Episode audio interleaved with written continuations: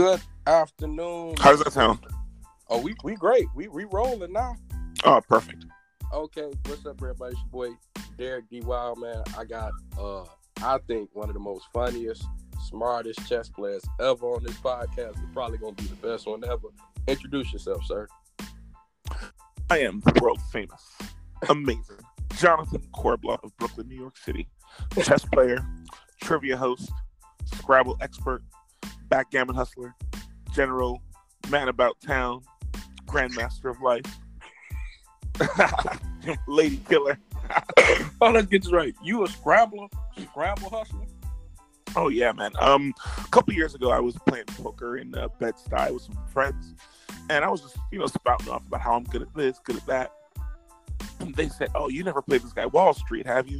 And I was like, "I don't care who he is. If I don't know his name, I could beat him." And so it all started maybe about, I would say, like seven. I was hanging out with Greg Shahade and Jen Shahade Mhm. at a party in Brooklyn, and Greg tore me up at Scrabble. And he's already an international master. So I was like, nah, I can't have this. So I went in the lab, I bought like some books, I watched a movie, I started playing Scrabble tournaments. And I was doing nothing but playing Scrabble tournaments for like a year until I got good enough that I could beat most people now. Wow. So Yeah. you just master of all trades, right? Uh, you know, I wrote an article for Chess Life, um, and the title was "Jack of All Trades, Master of None." The truth is, like my rating in Scrabble, Scrabble ratings are kind of like chess ratings, where they go from zero to two thousand. So the best Scrabble players are like you know 18, 1900. But my rating in Scrabble is like 13, 1400 in tournaments, which is still like better than most people. And like chess would be like around you know 2100, which is the same thing I am in. Wow. Yeah. Before we get started, a lot of people want to address this. I was at the Chicago Open. You were at the Chicago Open, right? Yeah, that's right. You started off 4 0, right? Uh, I mean, if you say so, I don't remember. Why did Probably. you drop out? A lot of people see want to know this. Why did you just drop out the tournament, still with possibilities of winning the money? A lot of people. And you could finally answer for them. oh well, I mean, I'm a baller, you know. I mean, shoot, I'm I'm on TV, man. Like, I make mad money already. I don't have to like grind for money. I, I don't like to toil, and I wasn't in the mood to be honest. Like, I just didn't feel like it at that point. I was like, listen, if I'm front running, I feel good. My mind is in the game. I want to play. As soon as I lost the game, I was like, I don't feel as sharp anymore. I just like something clicked in my head, and I thought, nah, I'm done. That was basically about it, man. Like, I'm a hard dude to read, and at a certain point, if I'm not feeling it, I won't do it. No, see, I respect it. I think that was just like the boss move to me. Like, I don't need this money. I came down here to have fun. Y'all need it. I'm out. I respect it. But Thanks, man. I mean, it's, of it's the God's honest truth. No, but but a lot of people felt like you still had a chance. But I see where you coming from. Like you said, I'm not pressed for the the five Gs. You see what I'm saying? Yeah, yeah. I mean, I mean, listen, I'm not, I'm not gonna lie. I'm not like fucking Bill Gates or nothing. Like, I'll take five thousand dollars, but like when I'm, if if it's a freaking race and I know I'm far ahead of everybody, then I can put on the burners and finish that race. But like when I get back in the mix, then like you know I'm starting to fight with people. I get frustrated. At the end of the day, man, I play chess for fun. Like that's not my living. Like I do a lot of things to make a living. It's all coming from different places. But I want to maintain my positivity, man, my joy. And when I'm when I'm in there and I'm fighting, it gets stressful. And I'm a no stress kind of dude. Okay, I feel you. Now, how did you, for the people that don't know you, where everybody should, how did you get into the game of chess? Give us your background. All right. Well, um, I grew up in Brooklyn in uh, Flatbush, and you know, my dad, my mom, they didn't know how to play the game. Um, older sister either, but my brother knew how to play, and unfortunately, he was like you know six years older than me, and he never wanted to do anything with me. But when I saw him playing with his friends, I started to get into it a little bit. Um, but he would never teach me how to play, so I had to learn in the park. I had to learn in you know YMCA, and you know this made me about seven years old, and I started playing like little local kind of church tournaments, boys and girls club kind of tournaments, unrated stuff in the library. But I got really into it by the time I was in, uh, you know, middle school, let's say. but I was terrible. Maybe at the top I was 600 strength. Um, but I kept playing like on the computer until I got to high school when I was maybe about 1200 strength. And there was this kid who was basically like, I'm talking special ed, like he just he couldn't tie his shoes. He was always, always had like crust on his lips. And I saw him playing on the computer, and I said, "All right, I, let me beat this kid." And he waxed me. I mean, he just destroyed me. And then I would say almost every single time I've been motivated to get better at anything, I always got beat by somebody who I thought I was going to beat. And then I just couldn't have it. So I got good enough to beat him. I was bragging, bragging, bragging to like a teacher. And there was a park by my school named Mount Olympus. And this is actually one of the luckiest situations I ever got into because this park was the park where Maurice Ashley came out. You know, Master Lee, Nemesis, like all these great Brooklyn legends, Steve Colding, played in this park. And, you know, my teacher just challenged me. He said, Go to this park. If you think you're so good, beat these guys. And I was like, All right, I'll give it a shot. There were like 10 tables in this park, and it was, you know, it was just massive. You know, all brothers, all strong players from, you know, the lowest table they called the deep, you know, D table, you know, D players, 12, Mhm. 13, 1400s, all, and six tables going all the way up to the master level. And every single table had like four, five, six guys waiting on a game. So, you know, if you lost, you were just waiting for, you know, 20, 30 minutes for your next game. This was like five, three minutes games were playing. So that motivated me a lot. And like I started out on the D level. And, you know, for six months I was sitting at that same table until I moved up to the C table. So on, so on, so forth until I would say by the time I got into college, I was playing with the Masters. Sweet. Sweet. That's awesome. Yeah, man. Another game I remember you played at Chicago, you played Tom Murphy. Yeah. Yeah. and here comes the last. You played right next to my friend Cameron Tolliver. Yeah. He said that was the quickest game he ever saw in his life. He said you completely just blasted Tom Murphy off the board. Do you remember that? I mean, yeah, I remember the game. Tom was an old friend of mine. I know Tom since like 2002 or something like that. Um, yeah, Tom is great, man. He's like an all-time legend. Everybody knows the legend of Tom Murphy. Um, he watched me up when I used to go to DuPont Circle. We used to play in the World Open, but not the current World Open where it is in like Midtown, but like Adams Mark Hotel.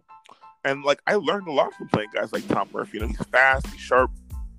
Uh, but that game, I feel like Tom was trying to play my game, and I don't think anybody could play my game because my game was just built on not just tempo but speed. You know, I want to put time pressure on my opponents, so I play fast in the kind of way that like any chess coach would tell their students.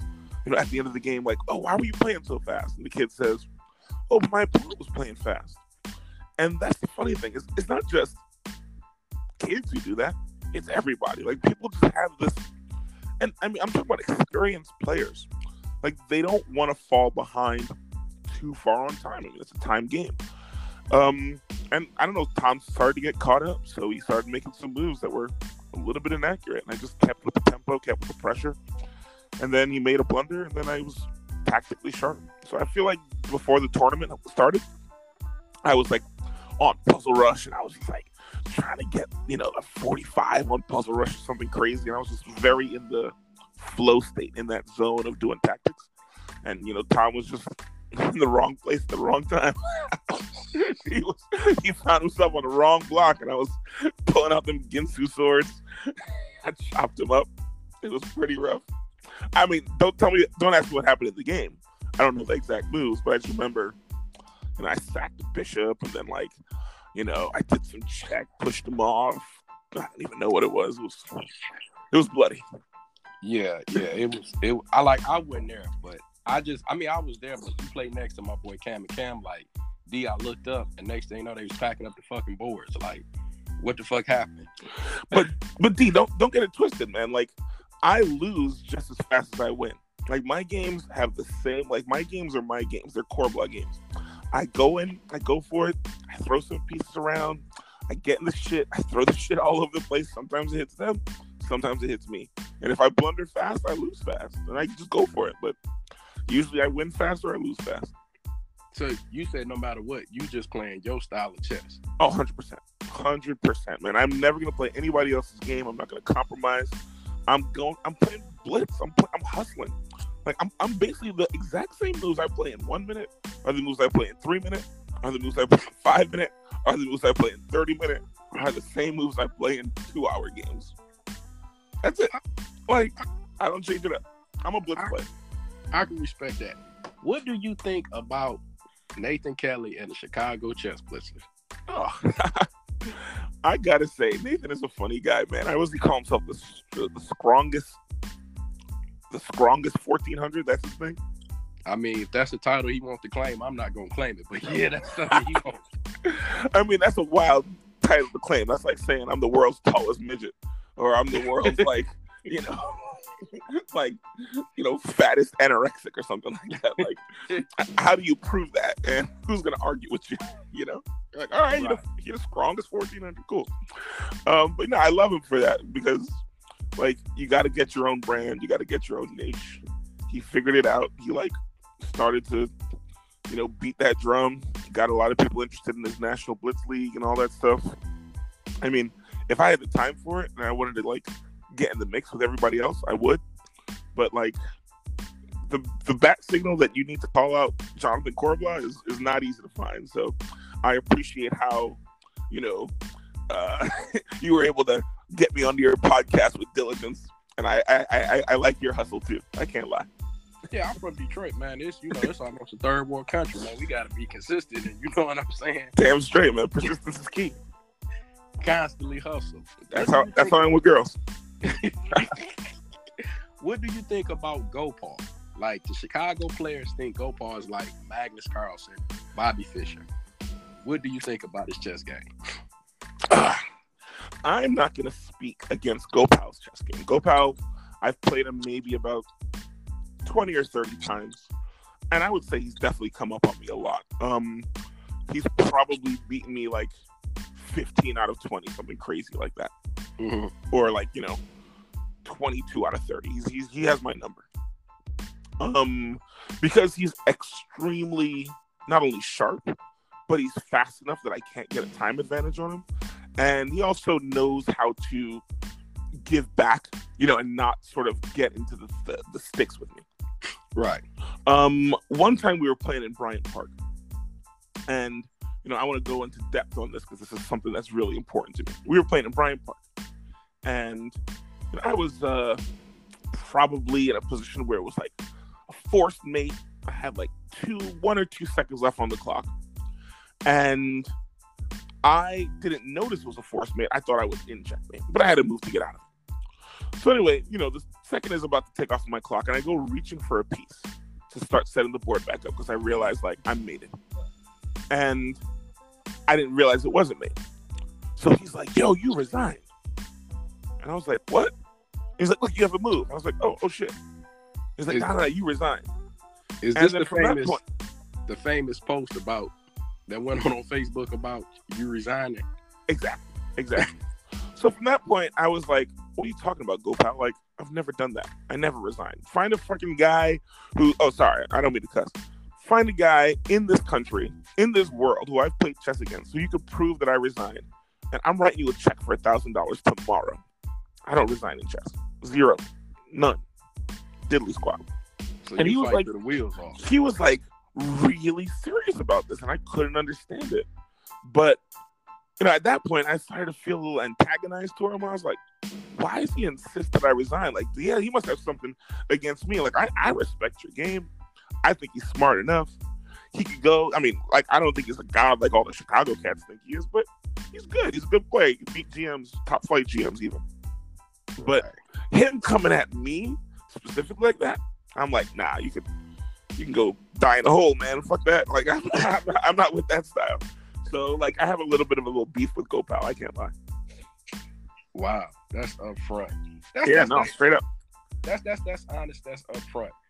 During this time, I'm a big fan of it. Why haven't Chicago played New York? Y'all go back and forth. Why haven't y'all played? Um, I mean, there was some kind of thing with like Canty and Justice and uh, you know a few kids in Chicago this past Chicago Open, they, they had like a little match. They have a, I mean, Angel Lopez and Sean went over to Chicago and played a few games, and Timmy Donahue came over to New York and played with uh, Brooklyn Jerry.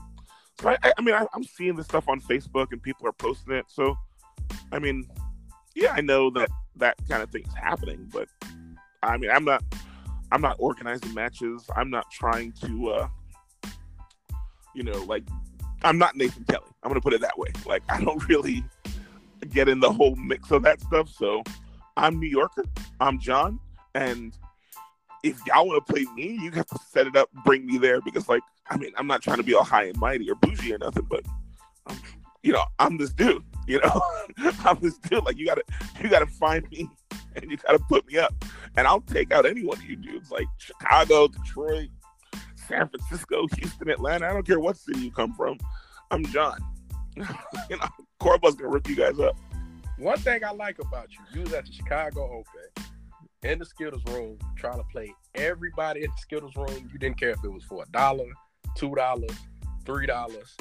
Where did you get that mind state from? I like it though. It was funny to me, entertaining. I mean, D, here's the deal. It's not just the Skittles room. It's not just any tournament. It's every park in New York. It's every park around the world. It's any amount of money, and it's every single player. I played Hikaru Nakamura, twenty dollars a game. I played like I'm, I'm talking about like I played Garry Kasparov for hundred dollars a game. Every year I played Magnus Carlsen like twenty or thirty games straight up live, one minute. And I got a billionaire friend who puts like two hundred dollars a game on us. Like playing in the Chicago Open Skittles room with a nineteen hundred for three dollars. That's like the the mind space of brushing my teeth or taking a dump. I don't give a damn about playing like regular dudes for regular amounts of money. That's there's a reason like I'm on a high level because I mean I got the confidence. I back it up sometimes. I don't always, but I'm fearless. I have no fear of any man, and I'll play anybody, and I won't resign to anyone. And that's another reason why I think Gopal's a piece of doo because he said I resigned to him, and Magnus Carlsen had three queens against me, and I didn't resign against him. Garry Kasparov had four different checkmates in one against me. I didn't resign against him. Who the hell is Gopal Dumb Menon saying I resigned to him? And you know? You could put that in a letter and send it to him right now. you know, you know what I think? I think it's like boxing, and you want to get, you don't want to, you don't want the judges to, you know what I'm saying? You want the knockout. I think that's what it is. He wants to be the one to say, I made Corbblah tap out. Yeah, good luck for that. you ain't tapping. Yeah, good luck with that. just, I, that's the only way I can see it is it's it's a mental thing. I Exactly. want the one to make him tap out. Say he, you know what I'm saying? If we have something over you. You know, it's Yeah. funny. In, in, in that same message, like Robert Hess, you know, who's been my friend since he was like eight years old and I was like 18 or something like that. Robert was like, man, I've played Jonathan Corbblah hundreds of games and I've seen him play tons of people. I've never even seen him come close to resigning. Like, and Robert never even gets involved in anything with anybody. He's like, Gopal, you're crazy, man. And I was like, yeah, like, you could ask like hundreds of people. I play people all the time, everywhere. Follow me on chess.com. My last name is Corbblah. That's my account name on chess.com. And fine, go through my 28,000 games. Go through my 30,000 games on ICC. Go through my thousands of games on Lichess. Find a game where I resign. I beg all your followers to do that. Uh, I played something like 400 chess tournaments all around this country. Everybody's got a book. They have a book where they wrote down their games. Go through all them books. Find a game where I resign. And then put it in my face. I do not do that. I think about resigning as much as you think about, I don't know, joining the Ku Klux Klan. You know what I'm saying? right. Corbblah ain't laying down at all. I see. Nah, man, this is serious. Listen, when I go and I play, I don't care how much I'm playing for. It's not even about the win or the loss. Because me, I'm like, I'm in my head. See, I'm, I'm a narcissist, and I'm I'm the greatest. I'm like Muhammad Ali. I believe myself. So when I sit and I say, I could win, obviously, any number of ways. You could resign, you could cry, you could knock over the pieces. I could make you checkmate you, whatever, and I could lose. But when I lose, I'm getting checkmated because I'm faster than you and I'm not resigning. So there's only one way I lose, and that's it. I'm getting checkmated. So let me ask you a question. Does resigning feels like you? I believe you. You never resign. but to you, does resigning feel like you're quitting? I mean, I know how it feels. I mean, you're asking me a question. That's like asking you how does it feel to fly. I don't know. You've never done that, have you? I've never resigned. I respect it. I respect it. I respect it. I mean, ask, ask somebody who resigns how it feels. okay, let me ask you another question. A couple years ago, we was at the Chicago Open. It was this African American I am from Mexico. They accused them of cheating and made them get bare booty naked.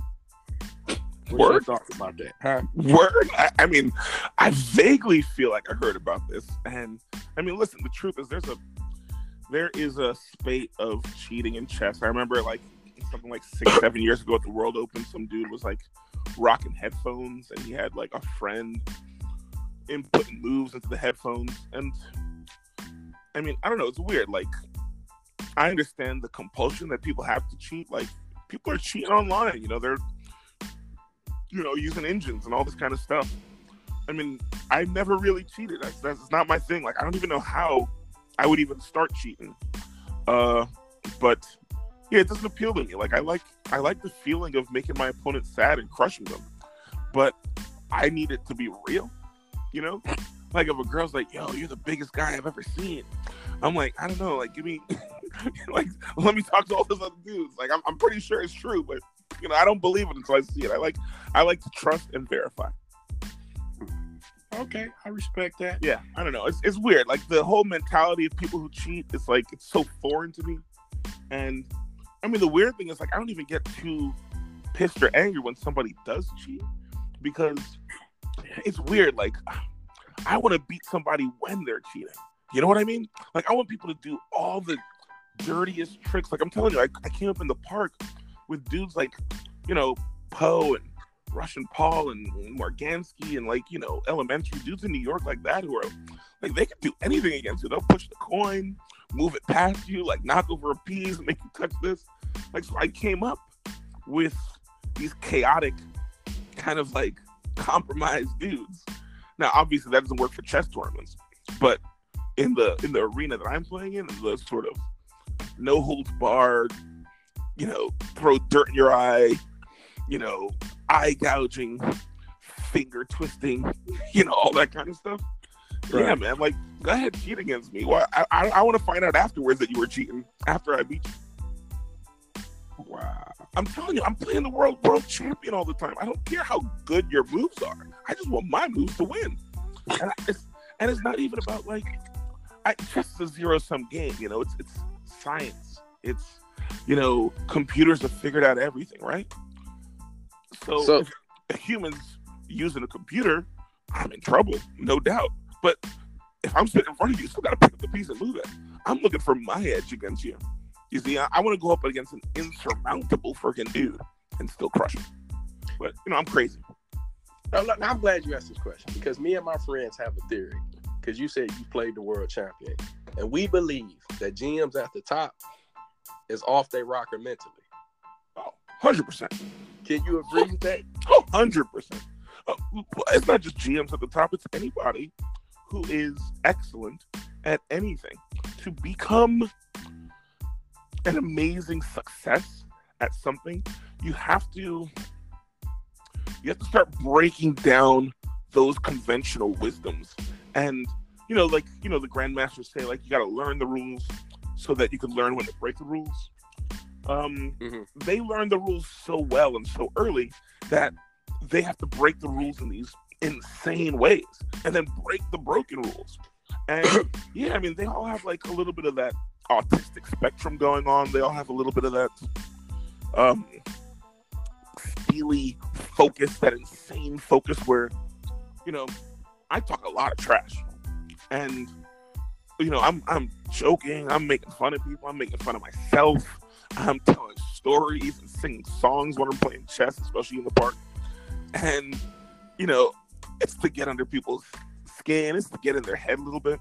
But there's certain guys, there's certain guys that I could like, I could let off an M80 and freaking, you know, play all kinds of Zydeco music and it won't bother them at all. And those are the dudes who are like the real crazy ones, the real ones who I'm just like, damn, this dude ain't human. Now I met Alexander Lenderman. Oh yeah, great guy. Bornest chess personality ever. but he he he came to work with the kids from Detroit, but he's bold in what he says. What did that Alex say? Tell me. Uh, he was going over one of our homeboys Jimmy game, J- James Canty, right? James Canty came. I had him busted. I had him busted. Such and such. He just looked up at Jimmy and told him, "Where?" Like pretty much you getting your ass kicked the whole game. Where is the win at? it wasn't like no filter trying to protect his feelings. He just said like, "Where?" You see what Yeah. I'm saying? And it's like, I listen. I respect that too, man. I'm as crazy as hell. I'm like, that's the thing. Like being at the top level, like mentally, do they have like OCD? Uh, you oh, know, because Yeah, I mean, the thing is, you know, if I'm spending all this time and all my social engagement is with a bunch of other people who are also kind of like socially awkward, can't really Mhm. put it together, you don't really. And also, like, listen, me and you, we grew up in a different situation with dudes who like cracked on us in the cafeteria, and then you crack back at them, and like, you know, you do the duck, like stuff like that, kind of sharpens you up and makes you strong in a different way. And these dudes, they just don't have that. But then they have something else where they beat guys like us at the thing that they love. So like it makes them both confident, but then they don't have that the wherewithal to actually like, you know what I mean?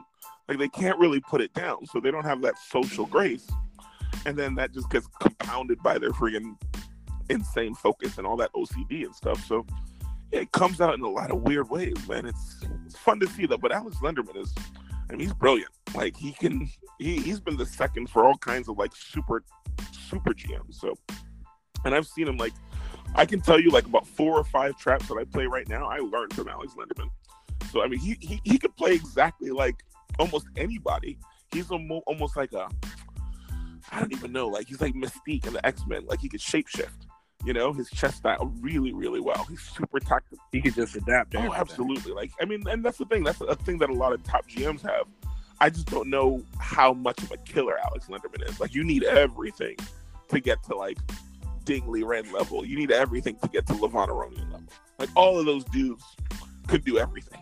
You know what I mean? They can all. Right. Now I'm from Detroit, Michigan, and the only thing we had as a GM is Ben Finegold. They're great men. And yeah, half of us can't stand. and he took so long to get to GM. I think when he got to GM, he was out the state of Michigan. that, that that makes sense. you gonna that?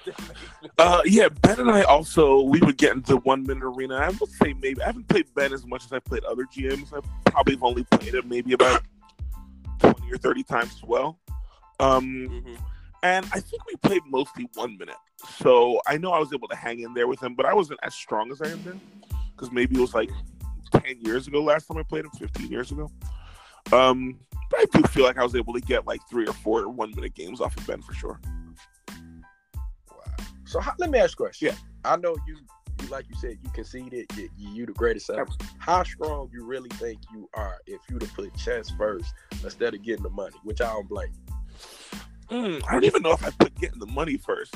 I mean, I just put I put my my ego first. like I just like to beat people at games. So I you know, I play trivia. I play Scrabble, poker and backgammon and all these other games. Um it's weird. Like I had a moment where I was like 21.99. I was gaining rating points. Uh and then I lost some 1700 and I got a little like distraught. And I thought to myself, like, why am I getting so mad about this? Like, I, I, I'm a dude my whole life where, you know, all kinds of terrible stuff happens to me, and I still don't get that down. But like, chess kind of like brought me down, and I was like, I try to generally avoid too many things that get me stressed out. If I had concentrated on chess, maybe I would have been like, I don't know, 23, 2400 by now, perhaps. Um, Mhm. but at the end of the day, I say to what end? You know, like there's lots of dudes who are 2300. There's lots of dudes who are 2400. It doesn't like do something great in your life. So I just focus on like the jokes, the you know the lows, all that good stuff. Um, but at the same time, how strong am I? I don't know how strong I am. I mean, like at one minute, at one point, I got up to like almost 2700, I was like 2650 or something like that on chess.com. And I was in a real zone. And, you know, even in person, when I get into that zone, like in that moment where I know I'm playing really great, like I feel like I can beat anybody, anybody ever. And I know it sounds crazy because it has nothing to do with how good my chess is. Because I don't care about the chess so much as just getting that win. Like in poker, for instance, when I'm playing poker, everybody always says the same thing to me, like, "Oh, I had you on the flop. How could you play those cards?" I'm like, all that matters is the river. Or like, yo, anybody would have resigned in that position. You were dead. I was like, yeah, but I didn't, and I came back, and you touched the wrong piece, you blundered. So it's like, chess is a real results oriented kind of game. But everyone who plays talks about the process.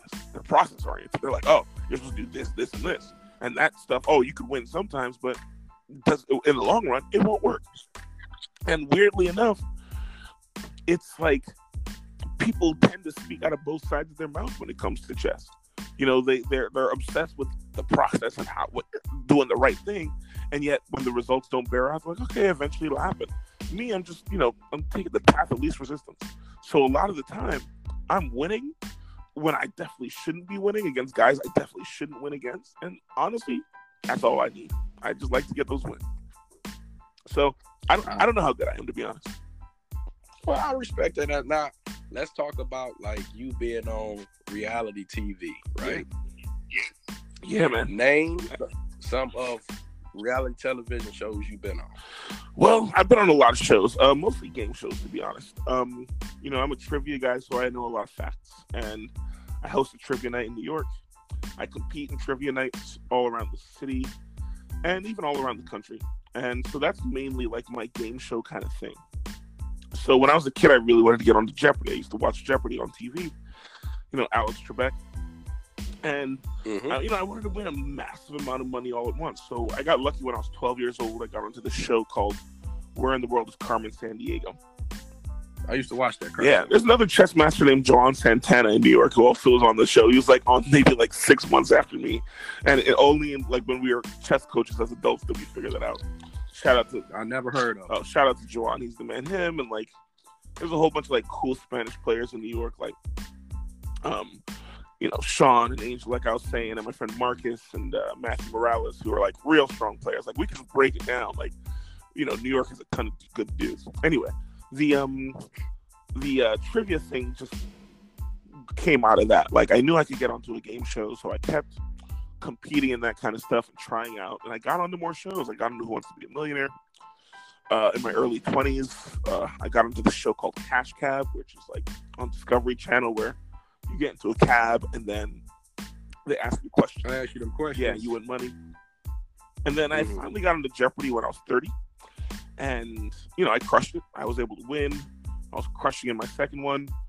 And uh, they put me in the Jeopardy Hall of Fame, which is really cool. Uh, mostly because of my sparks like personality and my conceitedness, as you put. I, I, I'm gonna actually use that word for myself. I like to, I like to honestly every single insult, man. I own up to it. I'm like, all right, cool, man. If that's how you see me, I'll take it. I'm as conceited as could be. Um, so I got into the Jeopardy Hall of Fame, and after that, I went on to Wheel of Fortune. Uh, what else? I did uh, a show called Million Second Quiz. You know what? I got a Wikipedia page. If the fans want to just check it out, they can see all that stuff. So let me ask you a question. Being on like reality TV show and game shows, yeah. right? You've been on reality TV too, right? Uh, I wouldn't say quite reality TV. Like I was very close to getting on the Survivor at one point.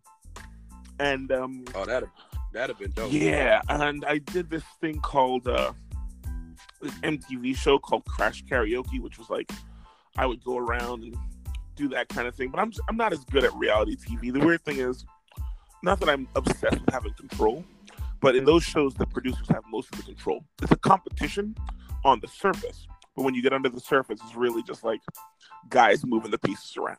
So they're like trying to get you drunk, trying to get you mad, trying to deprive you of this, and then all of a sudden, at the end of the day, whatever footage you have, they cut it up. Like the editors will cut it up in a certain way to make it seem like you meant to do this or that, and ha- having that complete lack of control kind of is like you know what's the point of competing if you if they already decide who's going to win you know what i mean right Now I got a question for you. You been on them game shows. Have you ever hustled some of the contestants or participants on the chessboard? chessboard, scramble, backgammon, dice, cards, poker, whatever. Yeah, I mean, you know, it, it, it's weird. Like the thing is, the with with the reputation I have, people actually do it third party. Like someone will come and try to set me up against somebody else, knowing that I can beat this guy or knowing this guy's good. And I mean, I can't lie. Like I'm a hustler. I, I I'll hustle every day. I can win more money in the park than everybody else. But I got a big ego and I get cut down a lot. You know, I get people set me up more than anything else. So like I'll sit down and people like, oh, play my friend. And I'm like, I can beat anybody. I'll do it with my eyes closed. I can give him queen odds. I'll give you five to one on the money, five to one on the time. I'll let you have two takebacks. You know, anything. Like I'm just insane. And like I'll go to the park and say, like, oh, you pick the square I'll checkmate you on. And usually that blows back in my face. So like when I've been on these shows and stuff, you know, people are like, oh, can you beat this guy and that guy? And I've played a little bit, but usually in a different arena, somebody's more afraid of me than anything else because like my reputation precedes me. So people actually try not to play me. And I'm so confident that I'm like, I'll play for any amount of money. People are like, I mean, you saw it when you were in Chicago. People are like, oh, nah, man, I, I don't want any part of that. And I'm like, come on, come on. And people just back down. So like, it's almost like I win before I even start the game. You know what I mean? Yeah, because I remember you playing our boy Josh Pasuma and Bullet. I don't know if you remember. Y'all was just throwing chess pieces all over the board. I believe it. I, I don't even think y'all was playing chess. I just think y'all was banging the clock, knocking the pieces down, see who time. There you go. I, I told you, man. I'm, I'm like a, a crazy gorilla throwing shit. I'm just like, I'm just trying to bang it out. I want you to play chess. I want you to feel good about chess. I just want to beat you at whatever you think you're playing. Yeah, I want you to, I, I want you to change what you do and do what I do. And I want you to not be in your comfort zone. I want you to be in my comfort zone. And my comfort zone is chaos. That's dope. Now let me ask you a question. What is a, a typical Jonathan Corbblah day for folks that out here want to listen? Typical Jonathan Corbblah day. Well, it, it is interesting because uh, I'll just talk about the fall and the school year since that's what we are in right now. So I'm a teacher, Mhm. and I teach chess to kids in um, in New York City in a public school and a private school. So usually I'll wake up at about let's say 10 a.m. Uh, I'll putz around on social media a little bit. What music is playing when you wake up at 10 a.m.? Uh, good question. Good question. Um, I guess you know it runs the gamut. It depends on if I was with a girl the previous night. I might have had like some playlist on that's like booty jams or something like that. Um, Mhm. but usually it's like maybe some '90s old school hip hop or R&B, or Stop. I got a question Yeah. Who is the best MC from New York? ha, the best MC from New York. Before we finish that, I just got to get that. Who's the best MC from New York? I'm saying Nas or Big L. Yo, Nas and Big L are good choices. I mean, if I'm going to limit it to freestyles, Big L is probably one of the greatest freestyles of all time. Like, if you go on Spotify right now, like pull up the Big L freestyles, you're going to hear some like, and he was dirty. Like, Big L was just like grimy. But his career wasn't long enough for me to be like, yo, he was the man. Like, the same thing with Nas. Like, if Nas had died right after Illmatic, people be like, yo, he's the greatest legend of all time, and no one could ever touch him. And like, he had enough that you could be like, yeah, okay, like Illmatic's a dope album. Like, I can't see anybody touching that. But like, he kept making music. you know what I'm saying? Like, if my rating, if my rating goes up to music like, got worse. what's that? So you saying after he kept on producing stuff, his music got worse? It's it's like, listen, man, you have a whole resume of what you've done, and you could have one hit and like four duds, and that hit could be like the greatest hit of all time. But the four duds, people like, you know, it's, it's Okay. built by association, man. Like, Okay. you know. Okay. Il- Illmatic is classic. Then what was it? I am. Yeah, he had um Stillmatic, That had. and then he had he had like them joints with Lauryn Hill. Yeah, that was. I am. It was really. Yeah, yeah. That was pretty decent albums. I got an answer for you. It's Biggie. It's Biggie Smalls. 100 percent for me. Like, No Jay Z. No Jay Z now. Uh, I gotta say Biggie only just because like his his stuff was just so much more clever, and his rhyming patterns, his speed. Like you could see like what he does on like Notorious Thugs when he Thugs versus like you know stuff he did on Ready to Die when he was like doing different. Like he would rap in different voices. Like he would do skits and like I don't know, man. I'm, for my money, it's got to be Biggie. I mean, Jay Z, Nas are close. I'm not saying I'm not saying they're trash. Like I'm repping New York 100. percent I'm just saying you asked me a question. Who's number one? So I put Biggie number one. I respect that. Now, Anyway, I'm listening to all kinds of stuff, and then after that, like I'm heading to my schools. So I have uh, two or three uh, schools that I go to on a regular basis. and I do like curriculum classes. I'll break for lunch and I'll start like playing a little bit, looking up some tactics positions that I want to share with the kids. I have my uh, after school club, so it's like a sharp team of kids between like 13 and 1600 that I'm trying to like, you know, win the nationals with. So I'm challenging them a lot. And then from about five, you know, I'll jump in a cab. I'll go to Park Avenue, and I have some rich kids that I do tutoring with. So I'll do that for a couple hours, and I charge these obscene rates because, you know, I can do that. And then, um, you know, maybe a let's say around 7 p.m. You know, I'll probably be done with all my chess teaching work, so I'll work between like 10 and 7, let's say, or maybe like 12 and 7. And then, you know, I'll either do I'll host a quiz night or I'll compete in a trivia night. Uh, I'll go to the movies. I'm reading books. Uh, I'll usually because I'm always trying to stay sharp. You know, I want to learn new stuff. You know, and it doesn't have to be chess. Like I've never ever actually studied chess because I really don't enjoy studying chess. I'm not gonna lie, but I do enjoy studying like you know culture, pop culture, history, science, literature, that kind of thing. So, um, yeah, so I'll go to the movies or something like that, and then you know maybe I might be able to. Depends if I'm dating somebody. I think it, like I want my lady rating to go up as well. You know what I mean? yeah, mine's probably about 1700 right now. Oh yeah, yeah. I, I'm, I'm like 24, 25. You say Let me ask you, you probably because you're so busy. I have this thing called Dog Walk Friday on Leech Okay. where I stream. I want to send you a Dog Walk Friday hoodie if that's cool. Yeah, man. Send me whatever you want. I'll take a picture if it's free. Cool. Yeah, it's free, man. I'm just saying after it's over, inbox me your information. I'll uh, you know, get that to Yeah, you. of course, man. I appreciate it. Now I got a uh, uh another question. Knock it out. I was at work yesterday and we got to this huge argument. And this is something I stand on. Black men don't cheat. Black men don't cheat. Cheat. Cheat. Like cheat on their women. Yes, niggas do. Oh. That's my philosophy. What do you say? I mean, fucking, I'm I'm that nigga. V five four figure. I'm sorry. Um, yeah, I don't know. I think a man is only as um responsible and as you know uh dependable as his options. And if his options grow to insane ways, then they'll be able to cheat. Like you see rich guys, poor guys, handsome guys, ugly guys, black guys. Everybody's cheating out there. Some of them don't get caught. A lot of them don't admit it. Um, but yeah, no, I mean, I can't lie. Like I've I've done it quite a few times, and I trying I'm trying to be better, trying to improve. But you know, if I'm out there, I don't know if I'm in a long distance relationship or somebody's my text messages, then I mean, goodness sounds like it sounds like I got no shame about it, but you know, I feel bad from time to time, especially when things go go crazy.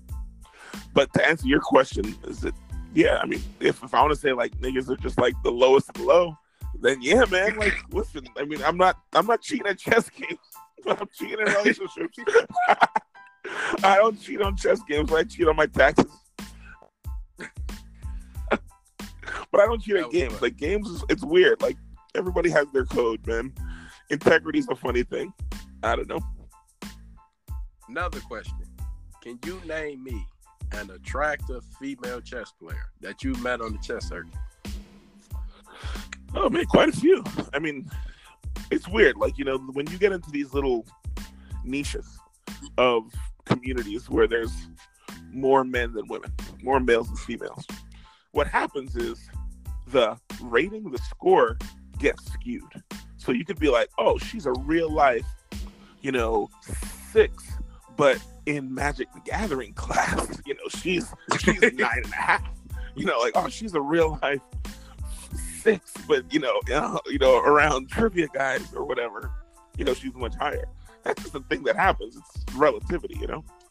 Um, but yeah, I mean, there's a lot of really pretty women who who've been around. I've, I've met a few like foreign girls who've come into the chess arena. I'm not. I don't want to name any names because like I don't want to. I don't want to throw throw a monkey wrench into my opportunities here. But actually, I lost my virginity with a chess girl. To be honest. Yeah, that was like way back in the day. You ever slid in anybody DMs? All day, man. I mean, come on, you gotta you gotta shoot your shots. You gotta throw up fishing poles. You gotta put. I'm talking about chess. Women that play chess. Have you ever slid in their DMs? Like, hey, let's work on this opening together. But really, I'm trying to throw the blade. oh man. Um, you know, I mean, everybody here who's listening, who's seen, knows that like I don't even need to slide in DMs. Like my charm is effervescent. My my my my my face, my smile. When I when I see you in person, that's that's that's where I start. So, you know, I'm actually way better in person. So I just meet these girls and you know, I, I try to throw throw whatever player game I can at them. Nah, I'm not sliding in the DMs. I'm I'm coming right in your face, man. I'm six foot six, 300 pounds, twisted steel, sex appeal, charm. You know, you six foot six. Six foot six, man. I'll dunk on. Why you ain't who? I'll dunk on you tomorrow. No, I'm just saying, like most people I know that tall. Who you ever played ball? I mean, I can dunk, yes, but I'm kind of trash. Like, here's the weird thing about being six foot six: you go on the court, guys are starting to pick teams, and what's the first thing they say? Yeah, yeah, yeah, exactly. I got big man. I got big man. I'm like, and I'm standing there. I'm like, all right, yo, like I'm not guaranteeing nothing. Like you're lost. Like I'm a little trash. Like I, I remember when I was a freshman in high school you know, the other cats were like, yo, you got to play on the team. Like, yo, run, run, come to practice, blah, blah, blah. And like, I don't have a jump shot. I don't have any handles. I mean, I love basketball. I'm a Knicks fan. I've been watching basketball and playing basketball since I was a kid, but I'm just not blessed athletically in that way. So I'm like, I'll, I'll tell you like who you could compare me to basketball wise. I'm like Yinka Dare, Joakim Noah, like you know, Bo Outlaw level basketball player. We're all like, hey, they got paid. Oh, damn straight they got paid. Like, if I had stayed at it, that would have been my ceiling. You know what I mean? Like, I, I can't shoot, I can't dribble, um, but I play a lot of defense, hustle. Um, like definitely, like you'll, you'll see me on the court. Like I'm getting steals, I'm stripping people. Like I focus on defense, but the hard part is like it's just hard to run. Like I'm, I'm gonna miss, I'm gonna miss like two thirds of my layups, man. I'm like, I'm trash. I'm trash. Now I talked I talked to Angel Lopez. We always kick it. And he said Kassa Korley can ball. Oh yeah, Kassa's good. Kassa's an athlete, man. He's in great shape. Like dude. I bust Kassa Korley ass. But they told me he could hoop, he got a jumper, all that other stuff. Oh yeah, Kassa's been good. Yeah, I, I mean, and Kassa's also like 2400 with the ladies as well. I remember like I was rolling through Bed-Stuy. Like he goes to parties. Like, he's the man. Yo, Kassa's. Like he just had this amazing GM game. But like this dude went to Duke and like was surrounded with sorority girls and like playing basketball. Like, listen, Kassa's Kassa's on that level. Like, you know, we were talking about Alex Lenderman, where we were like, oh man, to get really, really good, you know, sometimes you you have to compromise this or that. Kassa's just doing it all, man. And I'm I'm happy, I'm proud of that young brother. He's the man. So you said he could hoop? Yeah, he could hoop and he could do it all. Uh, good for Kassa. Twenty four hundred with the ladies. Damn straight, man. Shoot. Can't shoot no dice. I mean, I've never seen him shoot dice. The boy grew up in Harlem, so I would have put it past him. I mean, he's, he's, a Harlem man, you know. Him, Sharu, uh, uh, Ray Ray, the whole Harlem crew, man. I'm not gonna, I'm not gonna put anything past Harlem. See, that's the thing. Like Chicago versus Detroit versus whatever. Like you guys have your battles, but like in New York, there's so many of us that we're just like, yo, it's Brooklyn versus Harlem. It's Harlem versus Queens. You know what I mean? Like we we already have our battles that we've been having nonstop. So when we get together, we're picking all star teams of the best Harlem, the best Brooklyn cats, the best whatever cats coming together. And like, I'm not to say that y'all don't have a chance, but like we just have a bigger pool of dudes to mess with y'all. Like, you know. See, one, th- one thing about Detroit, see, we ain't no dummies. We know if we play New York, we gonna lose. We just want to make it competitive. Yeah. Chicago think they gonna take the W, which is not to me elevated or go all the way to the top.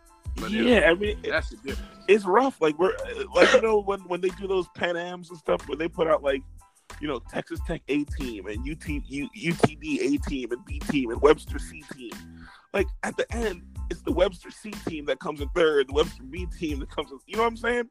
Like the same thing Right. for this blitz hustling New York, you know, brothers and everything like that. Like New York has like a D team that I'm not even playing on that I should be playing on.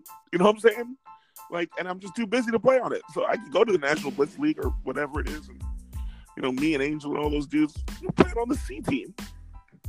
You know, take take on Josh and Carlos and Justus and Kassa. That's the A team. You know, like th- those dudes will mess y'all up. I'm sorry, it's the truth. I agree. I agree. Now I appreciate. I'm not gonna waste your time. I appreciate you blessed me with this podcast. Is there anything you want to say? Talk to everybody that listen. The floor is yours.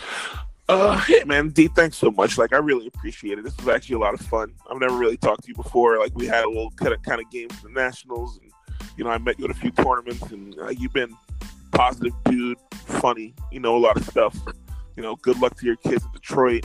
Uh, good luck to you and your chess pursuits. Hopefully, your podcast blows up. Um, yeah, like I'm not a big social media cat. I'm not hopping in anybody's DMs, but I'm trying to get on TV. I'm trying to get as famous as I possibly can make that money.